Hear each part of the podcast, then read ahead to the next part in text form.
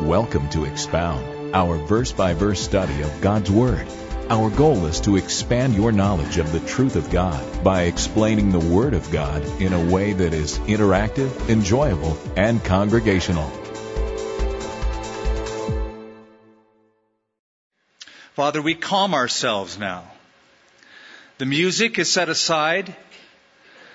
The exuberance and excitement of being able to express to you the feelings and the worship of our hearts through song with others as wonderful and powerful that, as that is, now is the time where we reverse it. You've been listening to us, and now we listen to you. You speak, Lord, through your word, and especially in the person of the Lord Jesus Christ as written in your word. For we remember what the writer of Hebrews tells us that God, who at different times and in different ways spoke in times past to the fathers by the prophets, has in these last days spoken to us by his Son or through his Son. So as we conclude the Gospel of John, as we consider once again the Lord Jesus Christ with his disciples, I pray that we who are your modern day disciples would take courage from what we read, encouragement by what we understand. And then I pray that we would be instruments of encouragement to others. You'd speak to us so that you might speak through us. In Jesus' name. Amen. I was thinking today how many photographs I have taken of my family. I have hundreds. No, I have thousands of pictures that I've taken of my family over the years. Now, in all of the pictures, everybody asks, well, where's Skip? He's behind the camera taking the picture. And so uh, most of them are of others, not of myself. But I have, uh, of just my wife alone, thousands in different places and different stages of life. And every now and then I like to pull them out and just reminisce where that was taken. But the favorite picture that I have of my wife is not a picture, it's not a photograph, it's a painting. And it's when my wife, Lenya, was a young girl with her sister and brother. She must have been 10 years of age. And they were down in Mexico, and her dad, Rod, decided to have the kids, uh, he paid for a painting, a, a street guy to just paint the kids. And uh, he said it was inexpensive enough, but it's a pretty grand painting. And um, when he was shuffling things around his house and was thinking about getting rid of that one, I said, You're not getting rid of it. I want that for my house. And the reason I like it so much is because a painter has to take time to study the face. He, he makes a quick study of the features of the face, but the whole time while the painting is being executed, he's looking down and then looking up and then looking down, and he's studying the face carefully as he makes a studied portrait of that person. And as I look at that painting still today, when I go through the house, I look at it and I go, boy, he captured her perfectly. And what I really like about it too, it was done down in Mexico, so um, the skin tones are a little browner. It just makes me think if my wife was born in Mexico, that's what she would look like. but the eyes and the features, beautifully done. The Gospel of John is like that painting. The Gospel of John is not a snapshot as much as it is a studied portrait. And I say that because John is different than Matthew, Mark, and Luke. Those three gospels known as you know as the synoptic gospels because they are so similar in format and in storyline. Whereas the gospel of John, 90% of the material in the gospel of John is not found in the other three gospels certain healing miracles that Jesus did, found in the Gospel of John, are not found in the other Gospels. The great statements of Jesus' divinity, I am the bread of life, I am the light of the world, I am the way, the truth, and the life. Those seven I am statements are found nowhere but the Gospel of John. Also, that great discourse, one of my favorite sections of the scripture called the upper room discourse, which we've already gone through, is found only in the Gospel of John. The prayer of Jesus on the way to the Garden of Gethsemane, John 17, found only in John. So we have noticed how different John is in displaying the, the character. It's a, it's a studied portrait rather than a snapshot. And now we come to the last chapter, chapter 21 of the Gospel of John. We notice something in chapter 20, and I'm going to make reference to it because when John ends chapter 20, he ends with the theme that has been running through the entire book of John. He speaks about Jesus Christ and believing in him. And those are the themes of the gospel Jesus Christ and faith in him. So the term Jesus in the Gospel of John and the term Christ are terms that are found 170 times, more than 170 times in the Gospel of John. And the word believe is found in the Gospel of John 100 times. So just by the frequency of those words, you know what the theme has been. The theme of the Gospel of John is believing in the Lord Jesus Christ. That's his grand theme. Now, in reading chapter 20, it actually would have been a suitable place to end the book. In fact, as I read chapter 20, every time I get to the end of it, I think, you know, John could have stopped right here. Why didn't he? It sounds like it's a, an epilogue. It sounds like it's a closing.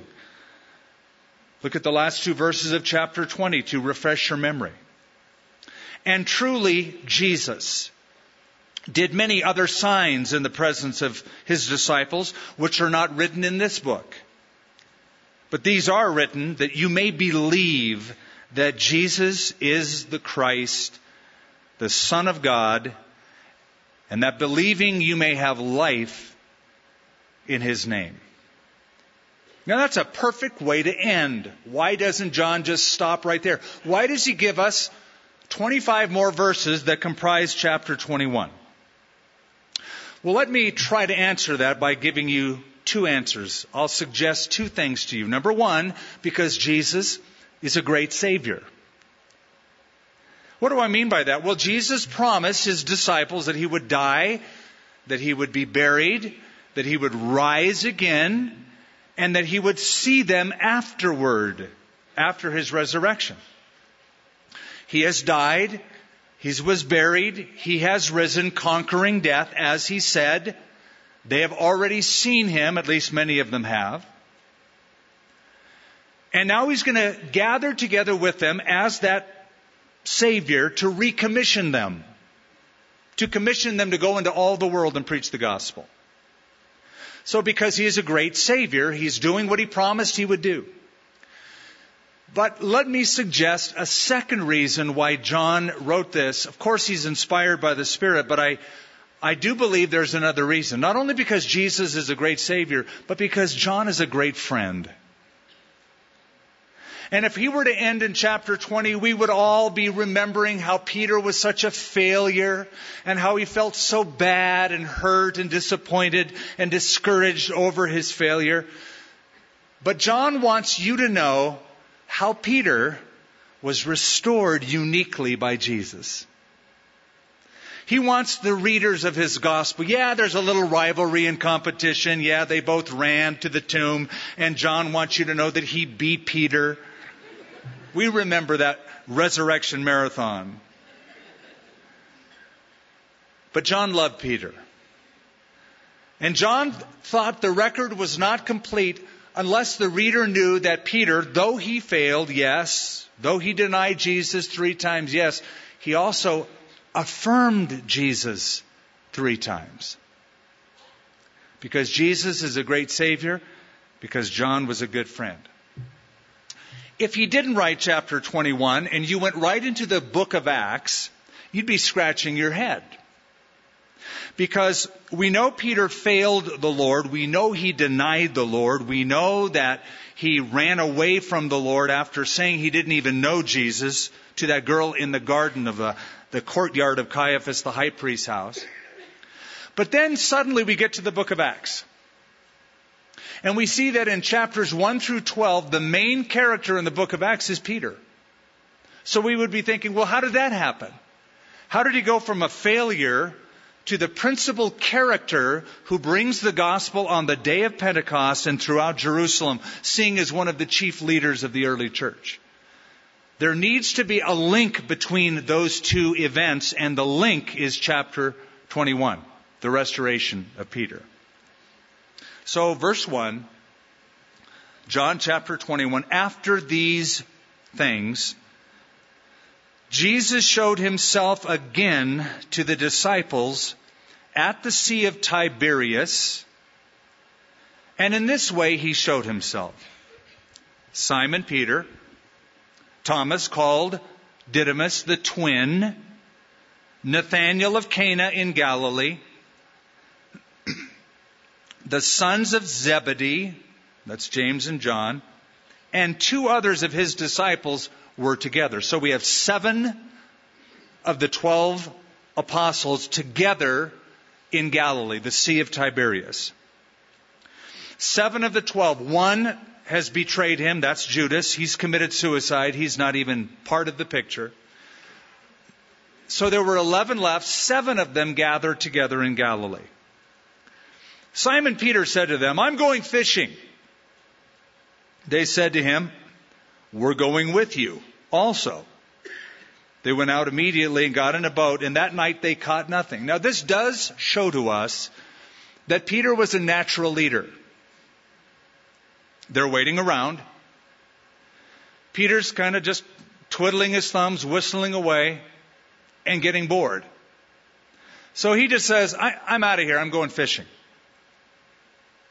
And at his suggestion, the others who didn't suggest it just are following whatever Peter says. Okay, we'll, we'll, we'll go with you. Now that was Peter's initial occupation. He was a fisherman. We know that. If you were to read Matthew 28 before you came tonight, and of course I wouldn't expect that you would because we're not in Matthew 28, we're in John 21. But you probably read John 21 before you came. That was your homework assignment.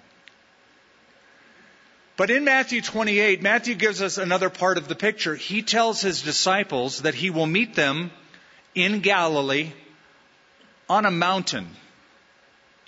We don't know what mountain, what hill that is. I could suggest a couple if I were there with you. I could point to a couple.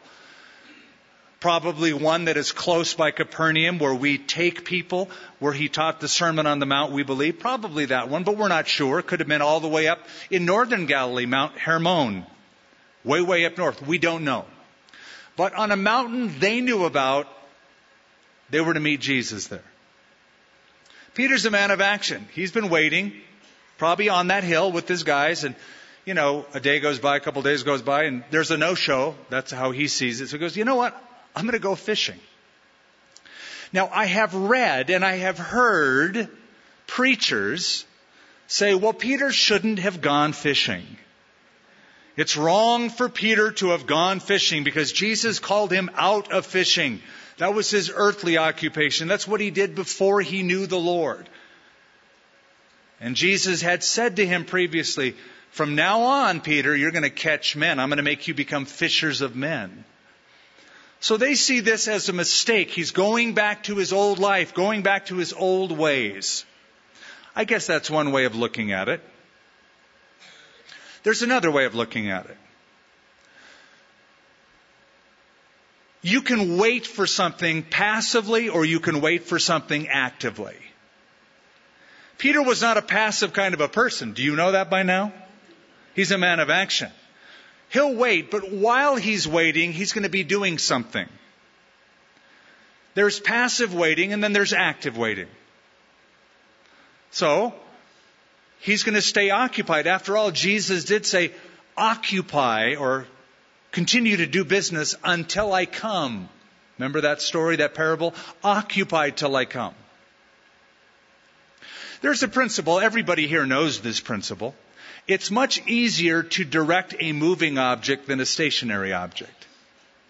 When you rode a bicycle, your parents didn't show you a video on how it's done and show you the biomechanics of bicycling.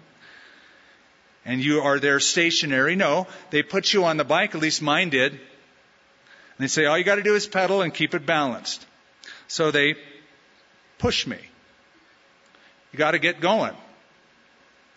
And so as they pushed me, then one would, you know, run alongside. Um, I don't really know if they did the run alongside. I think my brothers may have done that and maybe even waited back to see if I would fall as they smiled at it. But uh, typically a parent will push and then, you know, once the bike's going, it's a lot easier to control it because it is moving rather than it being stationary. The, the time you lose the speed, you lack the control. So Peter is moving. He's occupying. He's going to go fishing. He's going to wait for the Lord. He's at the Sea of Galilee. By the way, when it says Sea of Tiberias, that's another uh, name of the Sea of Galilee. Why is it called the Sea of Tiberias? Because the major city where the Roman government had its seat was the city of Tiberias. And when we take you to Israel, we stay in a hotel in the city of Tiberias right on the lake. So you get a view when you wake up in the morning of the whole Sea of Galilee spread before you. The Sea of Tiberias, or the Sea of Galilee. So Peter is actively waiting at the Sea of Galilee. Let me suggest that as you wait for the Lord, you just don't, you know, find some little corner and get into a lotus position and just go, um, I'm waiting for the Lord. The Lord is coming back. And we're waiting for Him to come back. But until He comes back, we're to stay busy. We're to stay occupied. We're to stay doing things. I love, I love the testimony of the servant of Abraham in the Old Testament. His name was Eleazar. Eleazar was sent by Abraham to go to Uncle Laban's house in Padan Aram to find a wife for Abraham's son Isaac, who was Rebekah. You know the story. When he's there, he gathers Rebekah and her dad Laban together, and he's telling them how he got there. Listen to what he says. And I, being in the way, the Lord led me. I like that.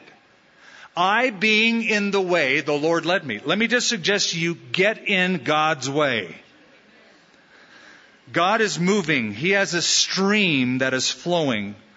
And when you throw a, a, a, twig in the stream, that stream goes, or that twig goes in the way of the stream. Find God's stream. Find the way God is moving and jump in. Get in His way. I, being in the way, the Lord led me.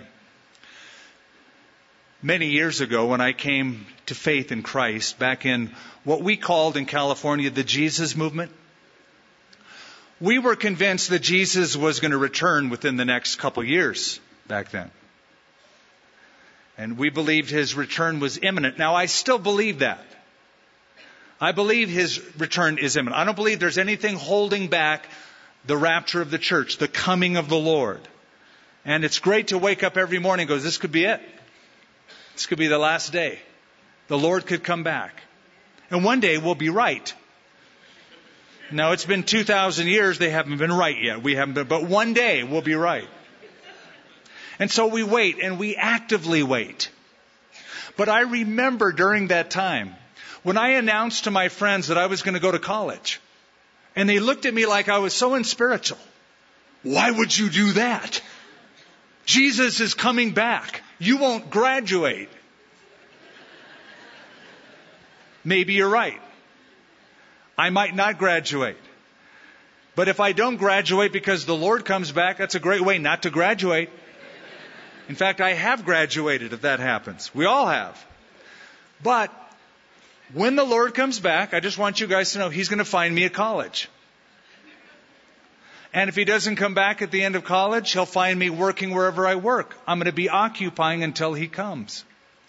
But there was this notion that we should just wait around for the Jesus to come back. we'll wait around, do nothing, maybe get a credit card, uh, maybe uh, uh, uh, uh get a lot of things on credit, and because if Jesus is coming back, you won't have to pay it off. Not a smart way to to live. Occupy, stay busy until he comes. I heard a great story about a man who went to his doctor. he said, Doctor, something's wrong, man. I'm just, I have no energy and I need, I need to find out what's wrong. The doctor said, let me, let me take you through a, a cadre of tests and find out what it is. So he took him through a bunch of medical exams and at the end of them, the doctor came to him and said, well, there's absolutely nothing wrong with you. In fact, I'll tell you as your doctor straight up because the guy said, tell me, give it to me straight, doc. What's wrong? What ails me? I can take it. Give it to me straight. Because there's absolutely nothing wrong with you. You're just plain lazy. and the man said, okay, could you give that to me in medical terms so I can tell my wife? Jesus doesn't want us to be lazy while we're waiting for him to return, but to stay busy. So Peter's out there. I'm going fishing. Listen, Jesus is going to meet him in Galilee, but you got to eat and there's a lake, and I know how to fish. I grew up doing it. So I'm going to go eat. I'm going to go occupy. I'm going to go prepare a meal. So notice it says in verse 3 they went out and immediately got into a boat. And notice it says that night, not that day. They're fishing at night. That night they caught nothing. But when the morning had now come, the best time to fish on the Sea of Galilee was at night. For two reasons. The most important reason is because in the morning, you want to go to the marketplace with fresh fish. The only way to have fresh fish early in the morning when the market opens is to catch it at night. And so what they would do, and here's the second reason it was better, they would go out under the cover of darkness, fish all night with their nets. There were three different ways to use a net. I won't elaborate. But they would light torches in the boat, and the fish were attracted to the light of the torches, usually. This was a very unusual night. They were experts. They knew what they were doing. They had done this before. It's nighttime. We got this wired. They go out hour after hour catching zero fish. Nothing, I looked it up in the Greek, means nothing. That's what they caught. Big nothing. So it's morning, and the, the morning light begins to um, fill the landscape. The sun would have risen over the east, over the Golan Heights, and begin to glimmer on the Sea of Galilee.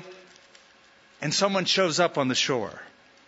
When the morning had now come, peeking over the Golan Heights, Jesus stood on the shore. And yet the disciples did not know that it was Jesus. Once again, we find that they didn't recognize him. A couple reasons for this the boat would have been far away from the shore. A person on the shore is a speck. The light is early light. It's not good. It's just dawn. So you don't get the details. But they had spent enough time with Jesus that usually I can tell even a, a long way off who a person is by their frame, can't you? You can see them coming. I can spot them in a crowd. Oh, there they are, way down there. But let's just give them the benefit of the doubt. It's early, it's dark, they're far away. Again, I'm just going to make a suggestion like I did last week that the resurrection of Jesus had brought significant change to him. There were recognizable features about him, and yet there were differences. And I do commend to you on your own that you go home and study, maybe tonight before you go to bed, 1 Corinthians chapter 15. It's a lengthy passage. But the apostle Paul tells us about our resurrected body. Our body now, compared to what it will be like raised from the dead, it will be similar but different. And he says it's like the difference between a seed and a plant. A seed and something that has blossomed and grown into a vibrant plant or flower. They're related by DNA, but you got to admit, a seed looks very different than a flower. And so there are going to be significant changes in the resurrected body from the earthly body. We'll still know it's you. People ask me this all the time. Will we recognize each other in heaven? Spurgeon said, Do you think we'll be more stupid in heaven than we are on earth? If you can recognize somebody now, well, says, but they couldn't recognize him. They weren't resurrected. In heaven, we'll recognize one another. But they didn't know it was Jesus. And Jesus said to them, notice his question, children, have you any food? Hey kids, what did you catch?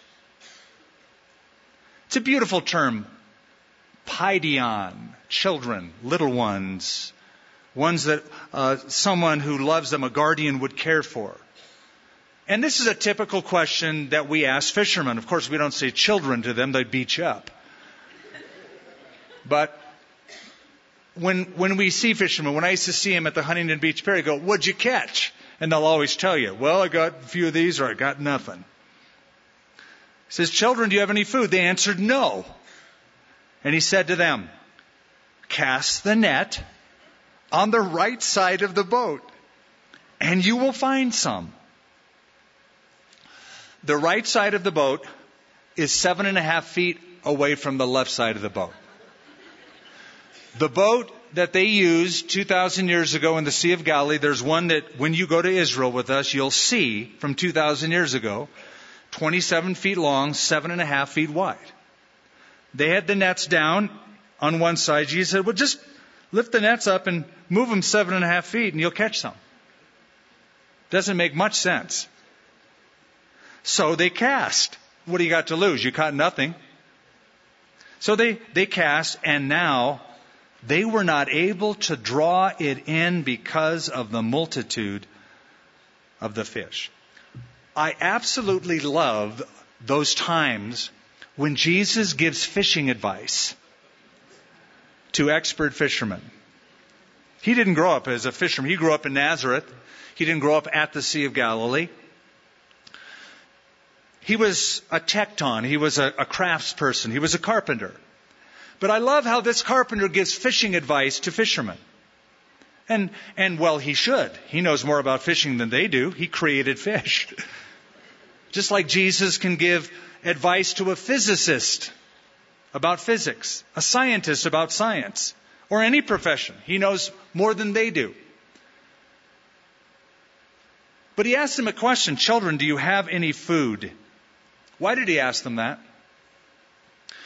Well, he wanted to hear the answer. Nothing. No. We caught nothing. Did you catch anything? Nope. Why would he do that? He wants them to face their failure, I believe. He wants them to face it and to announce it. Nope. Here's my confession. I caught nothing. We got a big zero. You will discover and that, that would be a fun study, wouldn't it, to look at the questions that God asks in the Bible. The first one is to Adam in the garden. Adam, where are you? Did God know the answer to his own question? Sure, he's right there.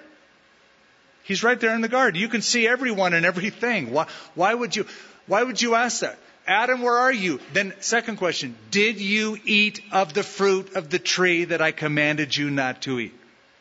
Why would he ask the question? He wants Adam to face it and admit it.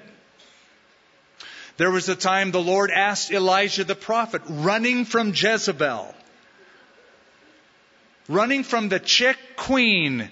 He was so courageous, you know, with the prophets of Baal, and then Jezebel threatens his life and he goes, oh, and he runs away down to the Sinai. His contemporaries would have jabbed him about that, joked about that all day long. And so he's down hiding in the cleft of a rock, and God comes and says, Elijah, what are you doing here? God knew the answer. He wants Elijah to face it. So he asked them, Have you caught anything? No, nothing. Now there's Jesus right there. They don't recognize him. And again, I just want to bring that principle up. We saw it last time. How often is Jesus right there and we don't recognize him?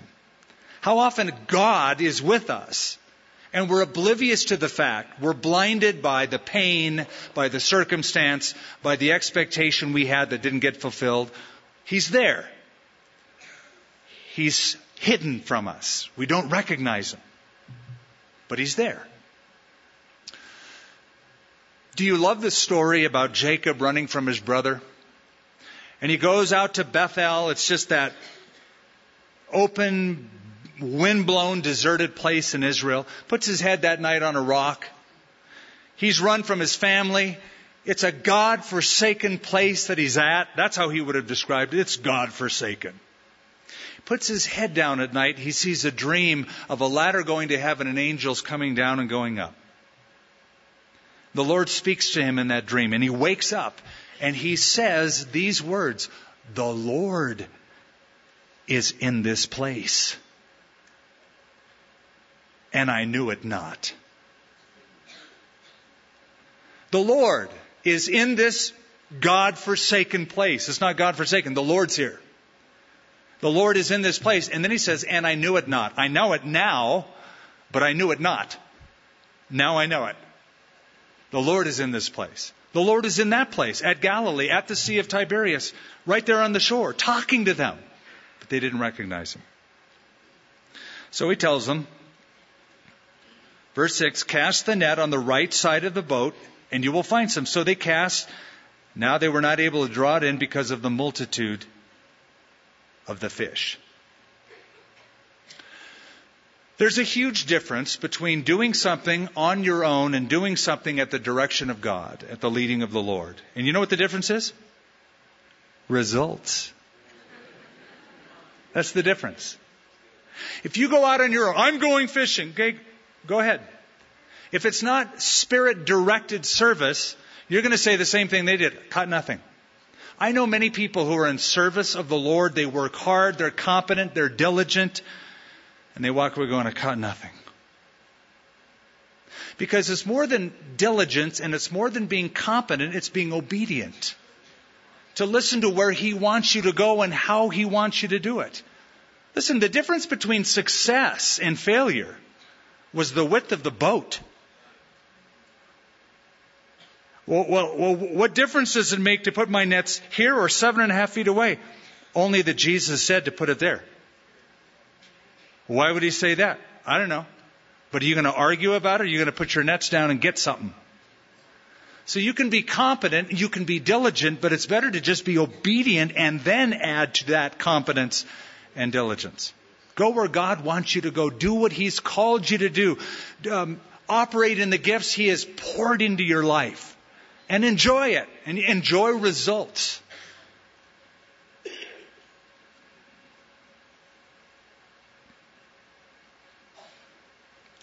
Therefore, that disciple whom Jesus loved, who would that be? John. We love, I love John for that. Because he gives me the, he, he sets the model for me. He called himself the disciple Jesus loved. Peter could have referred to him as the disciple Jesus loved because Jesus loved Peter too. Nathaniel could have called himself the disciple Jesus loved. I'm the disciple Jesus loved. So are you. But John just knew that he was uniquely loved, and so maybe as an act of humility without naming himself, but really just to say, there's one thing I know. He loves me. The disciple that Jesus loved said to Peter, It's the Lord. He's figured it out now. John has figured it out. Now, John was the one who figured out the whole thing about the tomb. Remember last week? Peter and John run to the tomb.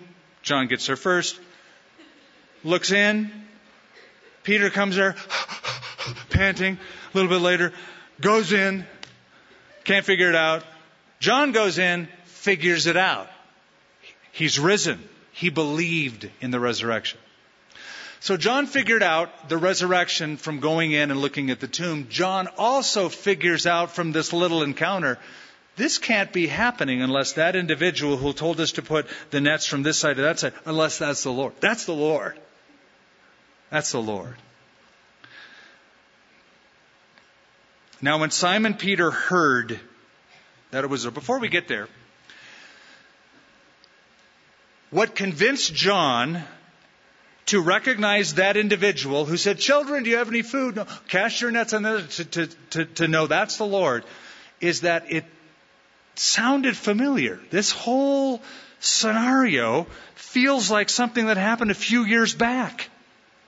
I'll read it to you. You don't even have to turn there, but you can just remember and um, mark it, look at it later if you want. This is Luke chapter 5, the beginning of Jesus' ministry in Capernaum. So, it was, as the multitude pressed about him to hear the word of God, he stood by the lake of Gennesaret. Same lake, Tiberias, Galilee, Gennesaret, all the same.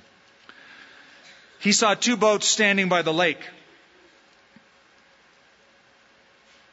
But the fishermen had gone from them and were washing their nets. He got into one of the boats, which was Simon's, and asked him to put out a little from the land.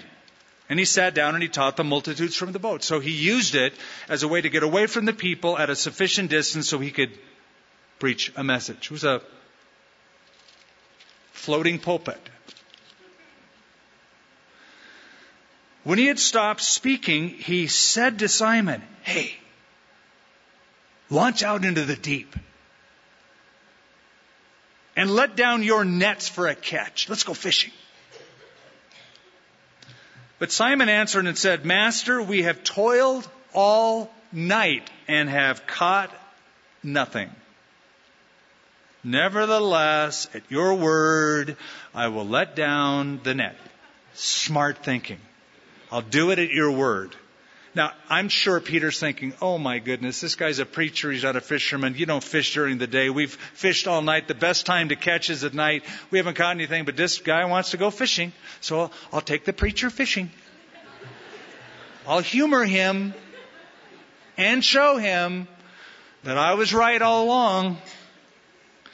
And when they had done this, they caught a great number of fish and their net was breaking. So they signaled to their partners in the other boat to come and help them. And they came, and they filled both boats so that they began to sink. When Simon Peter saw it, he fell down at Jesus' knees, saying, Depart from me, for I am a sinful man, O Lord. Why would he say that? Because now he recognizes this isn't an ordinary person. I'm Peter, the great fisherman. You're a preacher in my boat. Now all of a sudden, I'm a sinful man and you're the Lord. I see how bad I am because I see how great you are. In seeing you, I see myself. Depart from me, Lord. Get away from me. You shouldn't be tainted by me. So John, after the resurrection, said, It's the Lord. It's the only explanation for it because three years ago, that was the Lord. And you know, there are certain things that happen, and the only logical explanation is it's the Lord. It's the Lord. How do you explain Peter standing up on Pentecost and 3,000 people coming to faith at his sermon? It's the Lord. How do you explain a drug addict getting clean, coming to Christ, giving his life to Christ, totally changed. It's the Lord. I was speaking to a preacher from um, Halifax, Nova Scotia, the other day. I was up in Toronto, Canada. And after I spoke, a preacher from the east coast of Canada, way up in the north, up in St. John, Nova Scotia, far east coast of Canada, came up to me and said, I listen to you all the time. I found your sermons and I listen all the time. And he's asking about the church and how it grew and what is the explanation for it. It's the Lord. It's not, well, we have an organ that costs thousands of dollars, the largest pipe organ in the area. People come out to hear that, or we have this or that. It's, there is no explanation except it's the Lord. So in catching all of those fish, from moving the, the, the, that net seven and a half feet, he goes, it's the Lord. So, watch what Peter does. Verse 7, John 21. Now, when Simon Peter heard that it was the Lord, he put on his outer garment, for he had removed it. and he plunged into the sea. He just had his undergarments on, his skivvies on, so to speak. And he, you take off the coat that you use to keep you warm. He's working up a sweat, toiling all night, catching nothing. And so he puts on his coat and he jumps in. Now that to me is funny. Because it's not a wetsuit, it's not neoprene. 2,000 years ago, it's, it's wool or cotton. So putting on a coat to jump in a lake isn't going to help you. You're not going to get warmer. It's going to provide more drag. It's going to take you longer to get to the shore. You're going to get colder because you're standing around in that little wet blanket that you got over you. But Peter, I don't know, he puts his coat on, maybe his little hat. He jumps in, for he'd removed it. But the other disciples came in the little boat, for they were not far from the land, about 200 cubits, dragging the nets with the fish. Then, as soon as they had come to the land, they saw a fire of coals there, and fish laid on it, and bread. And Jesus said to them, Bring some of the fish which you have just caught. Simon Peter went up and dragged the net to the land full of large fish, 153 and although there were so many, the net was not broken. I don't know why, but somebody counted. One, two, three, four, five, six, seven, eight, nine, ten. Be right with you, Jesus. 10, 11, 12, 13, 14, 15, 16, Hold on. 19, 20. 153. Somebody counted. I can only think, I've tried to work through this a lot. I can only think that they, that's what they were used to doing. They would catch fish and they would number them because they're going to take them to the market. So as soon as you bring it in, you count, you take it to the market, you sell it. You know what your profit's going to be. That's just probably how they used to work it. But I will say this. Jerome, one of the early church fathers from 4th century AD, uh, Jerome said 153 were the number of species of fish in the world at that time. And the significance was that Jesus was telling them, had told them, and was recommissioning them to catch men instead of fish. And Jesus commissioned them to go out into all the world and preach the gospel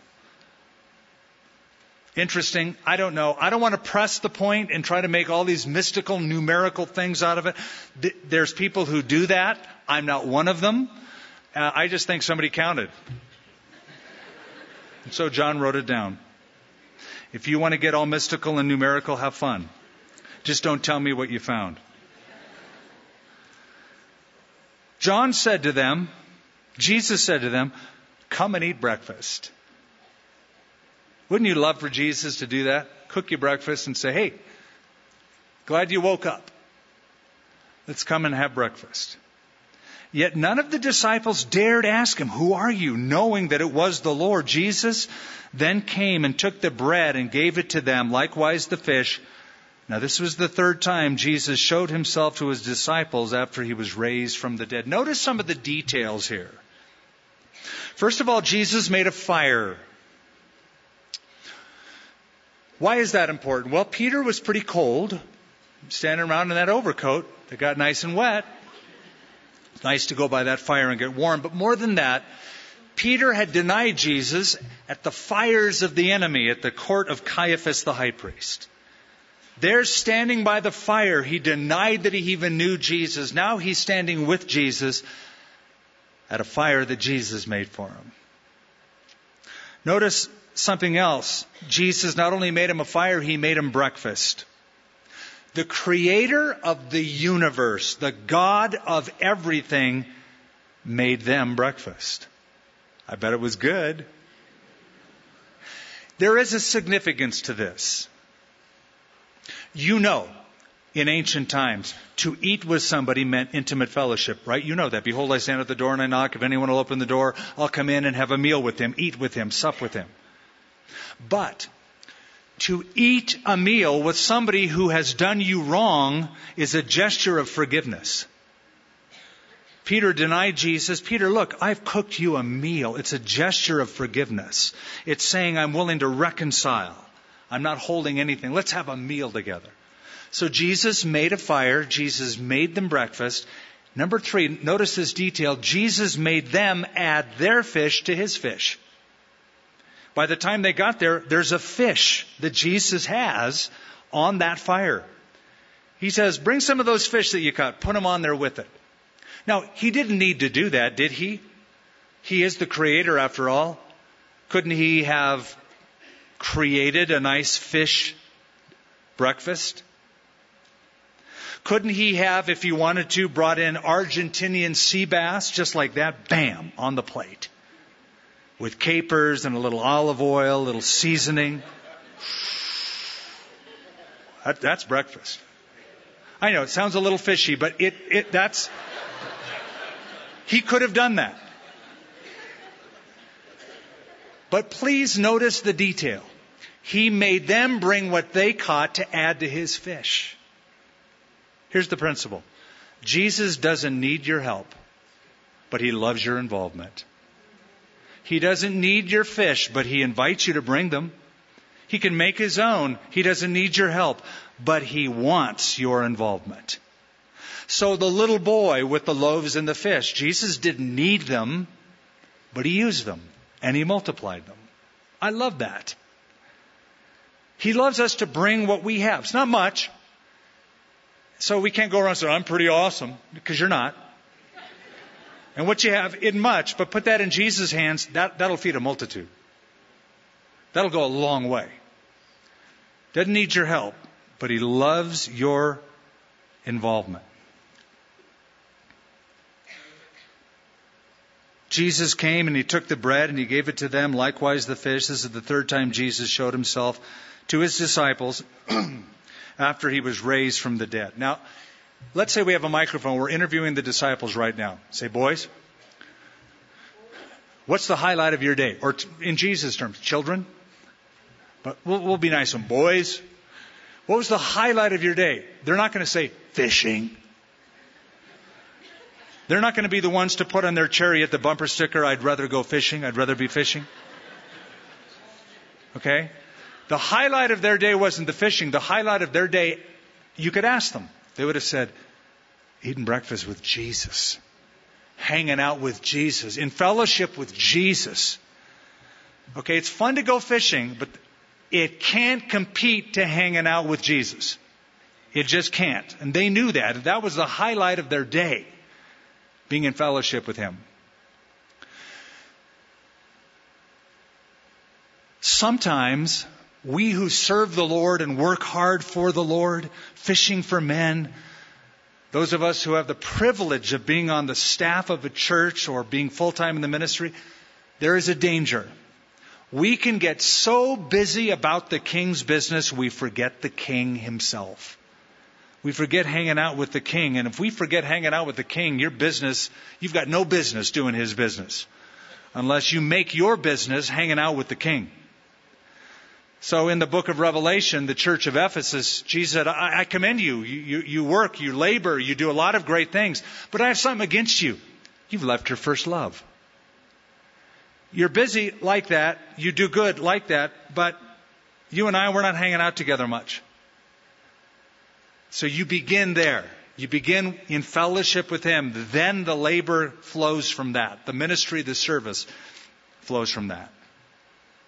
So, let's finish this up. So it was, and when they had eaten breakfast, Jesus said to Simon Peter, Simon, son of Jonah, do you love me more than these? He said to him, Yes, Lord. You know that I love you. He said to him, Feed my lambs. He said to him again a second time, Simon, son of Jonah, do you love me? He said to him, Yes, Lord. You know that I love you. He said to him, Tend my sheep.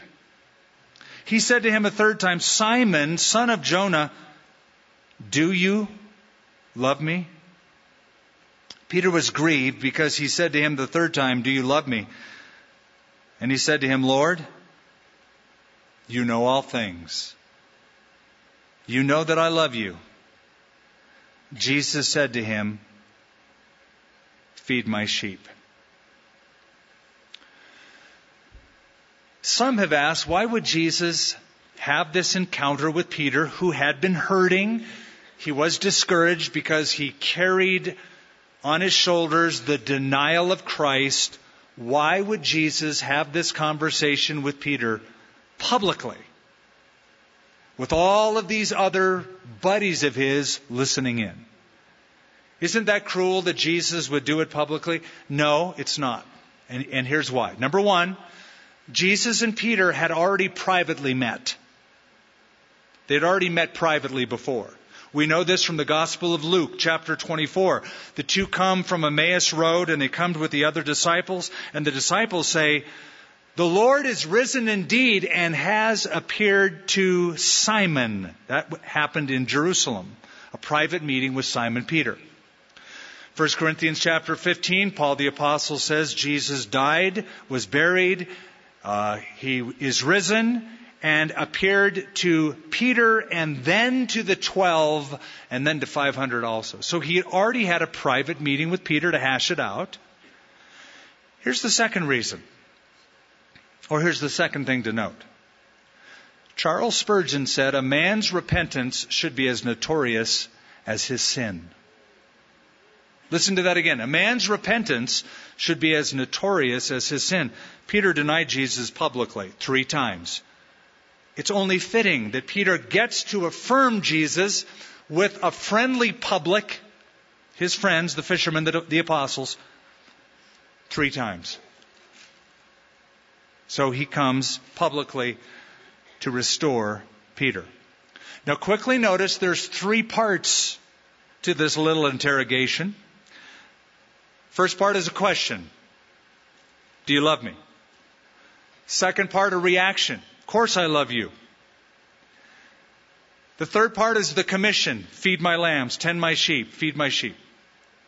Question, reaction, commission. Three parts, and each is done three times.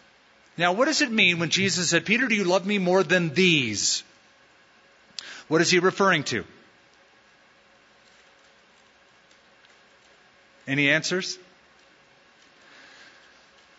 And I'm glad you're hesitating because the answer is we don't know. We weren't there.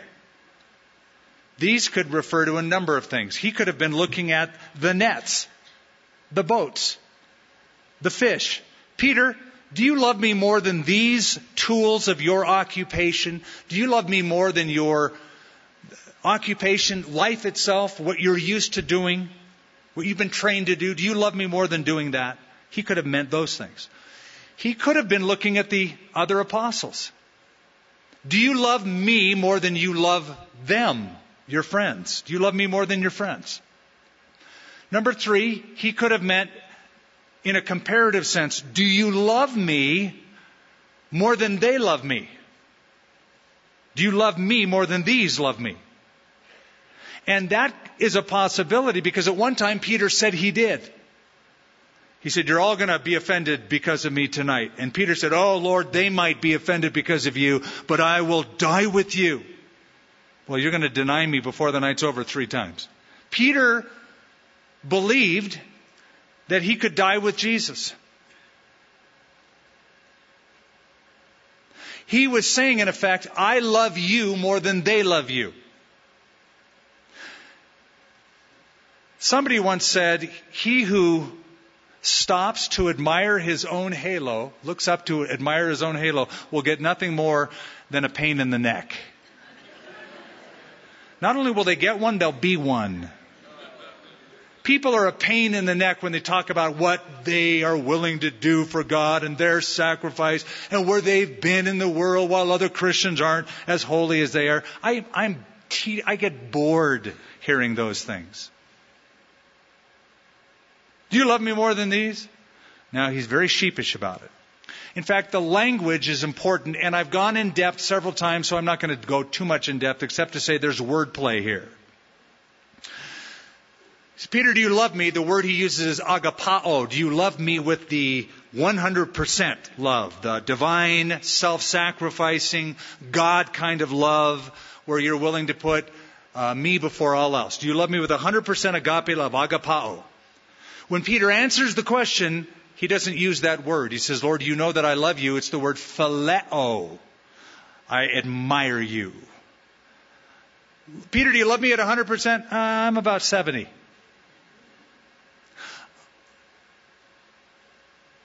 He asked him again, Peter, agape, agapao, thou me? Well, Lord, I'm about 70.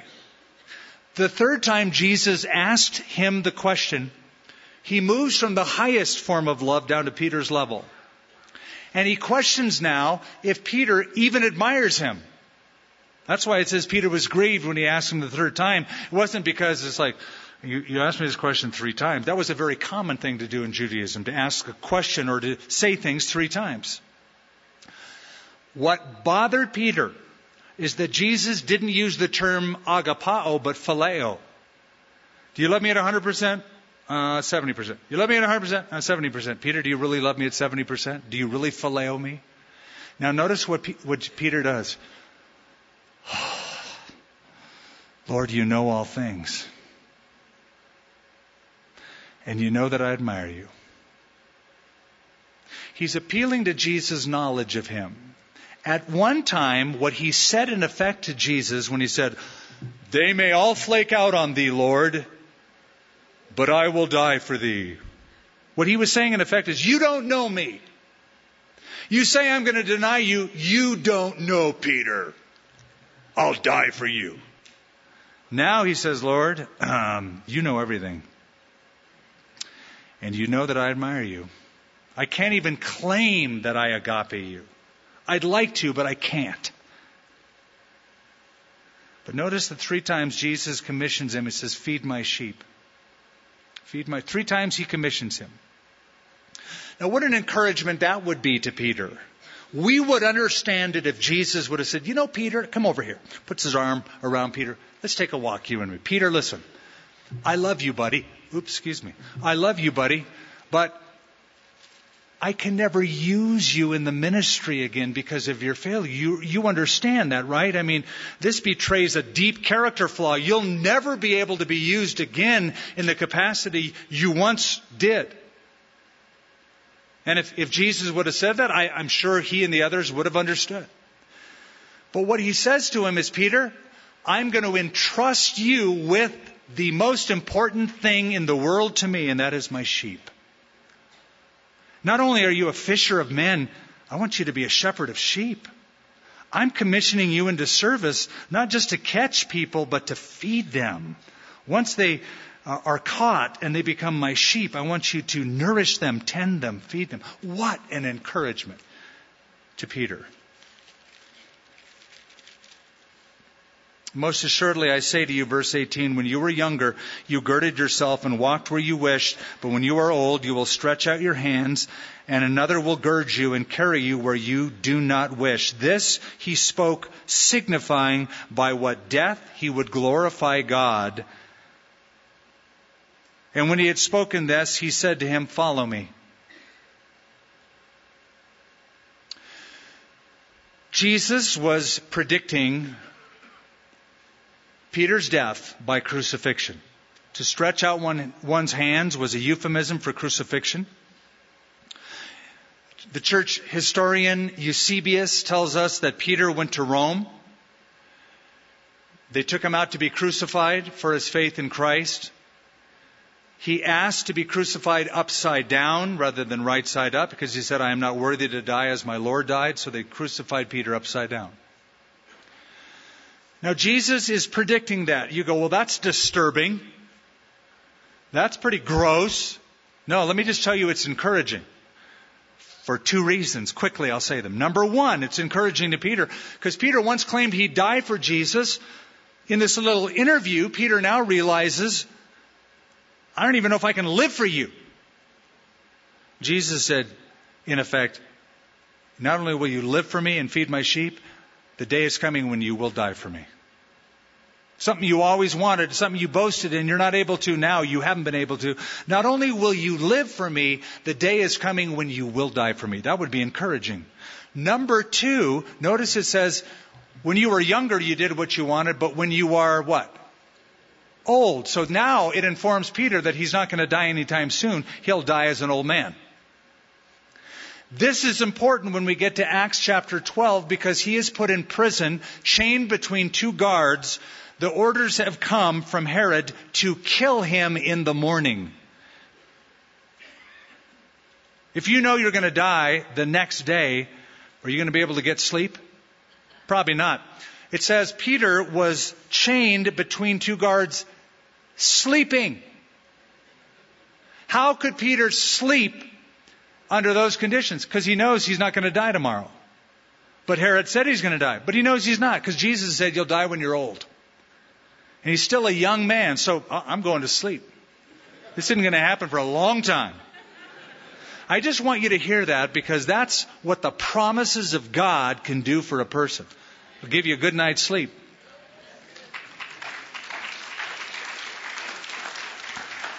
Then Peter, got to finish this quick. Then Peter, turning around, saw the disciple whom Jesus loved following, who also leaned on his breast at the Last Supper, or at the supper, and said, Lord, who is the one who betrays you? Peter, seeing him, said to Jesus, But Lord, what about this man?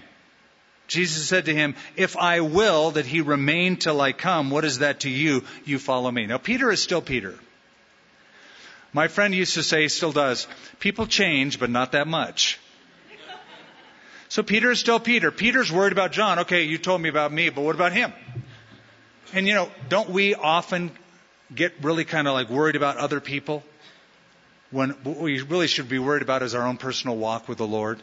What about him? What about her? How come she's not doing that? How come he's not doing that? Forget about them. In fact, Jesus said, if I want him to live till the rapture, what do you care? Now, because he said that, notice how the book closes.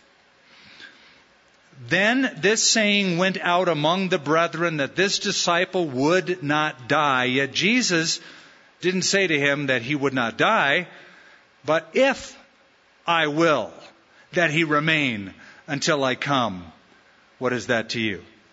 It wasn't a personal prophecy, it was, it was a hypothetical statement. That's all it was. If that's what I want. Who cares? I'll worry about him, you worry about you. This is the disciple who testifies of these things. John speaking of himself. And who wrote these things. And we know that his testimony is true. And there are also many other things Jesus did, which, if they were written one by one, I suppose that even the world itself could not contain the books that could be written. One more word Amen. We're done. More could be said about some of these verses in this last encounter. Don't have the time. Done it before. You can look at in the archives and get it if you wish. But um, your homework assignment for next week is to read the first two chapters of Joshua. We're going back to the Old Testament. You know, we go back and forth Old Testament, New Testament, Old Testament, New Testament. So we're in it to win it in the book of Joshua as we look at them crossing the Jordan into the promised land, and we'll have a great time at a faster pace. Thank you, Lord, for the ability to gather together, to focus on your word, to apply it to our lives, to see men like Peter and John, and to see ourselves in them. Thank you, Lord, for a man like Peter, so concerned about his performance on the night he betrayed you, only to be loved on by Jesus, to stand in front of the one who knew him better than he knew himself, and to say again, like he had said three years before, follow me. Just like you did, do it again. Not only follow me, but fish for men again. Not only that, but feed my sheep, my lambs. I'm going to use you for big things. That's encouraging to us, Lord if we feel washed up on the shore, I pray, Lord, that we would rise up from the shore like these disciples did from the shores of Galilee and go into all the world. In Jesus' name. Amen.